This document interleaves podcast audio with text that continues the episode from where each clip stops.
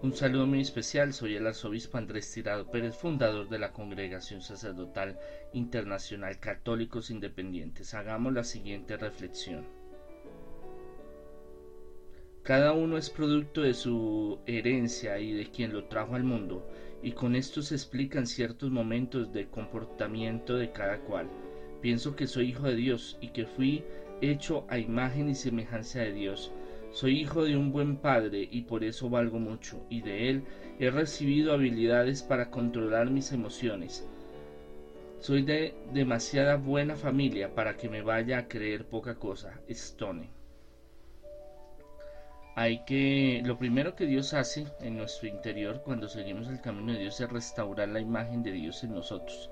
Esa esencia divina, ese esa gota de ese inmenso mar que es Dios esa presencia divina que nos llena de, su sabiduría, de su amor, de que nos hace reyes, príncipes, de un gran Padre, un gran amor, de un gran Creador.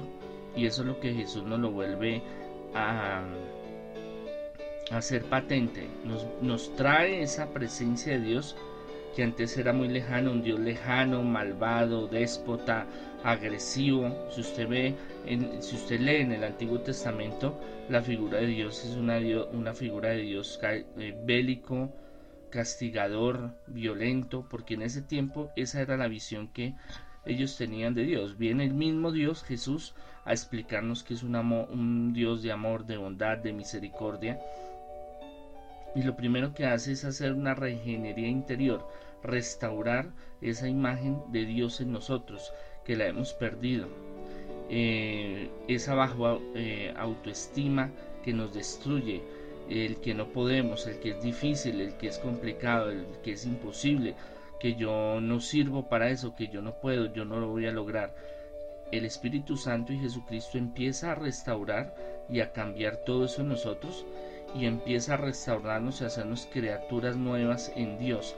Y eso es lo más maravilloso y, más y lo más hermoso que Dios hace en nosotros. Restaurar primero esa imagen quebrantada, destruida, deshecha del mundo, de las cosas materiales, las cosas negativas del enemigo, que siempre está el enemigo lavándonos la mente, diciéndonos que no podemos, que no vamos a llegar, que no lo vamos a lograr, que toda la felicidad, el progreso, la prosperidad, las bendiciones son para otros, que nosotros somos negados a eso y que nosotros no vamos a salir adelante.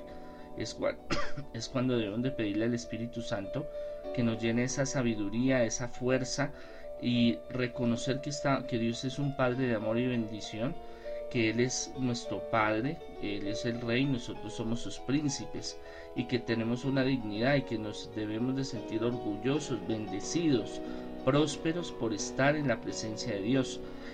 Es más, Jesús lo dice muchas veces, eh, el que crea en mis mandamientos, el que haga en práctica lo que yo digo, yo vendré y vendrá mi Padre a vivir en él. ¿Eso qué quiere decir? De que todo lo que se pide en el nombre de Jesús y se crea en Dios, se puede conseguir material y espiritualmente. Debemos de creer de que Dios tiene propósitos grandes para nosotros, que Dios nos ama y tiene un objetivo en nuestra vida y Él quiere restaurarnos y para eso poco a poco irá limpiando nuestra mente, nuestro interior, nuestro espíritu, sacando todos esos negativismos, ese mm, menosprecio, esa debilidad eh, de carácter espiritual, psíquica, mental, eh, nuestra baja autoestima, nos empieza a limpiar todo eso. Y es un proceso. Cuando uno sienta negativismos, cuando sienta bajo estima, cuando sienta que no se puede, que ya no hay nada más, que no voy a salir adelante, recordemos que Dios es un Padre de amor, un Padre de bondad, el Rey del universo, el Creador del universo, que para Dios no hay nada imposible, así sea imposible para los hombres, para Dios no lo es, y que somos sus hijos eh, amados, y que un Padre de amor hace todo por sus hijos. Dios los bendiga.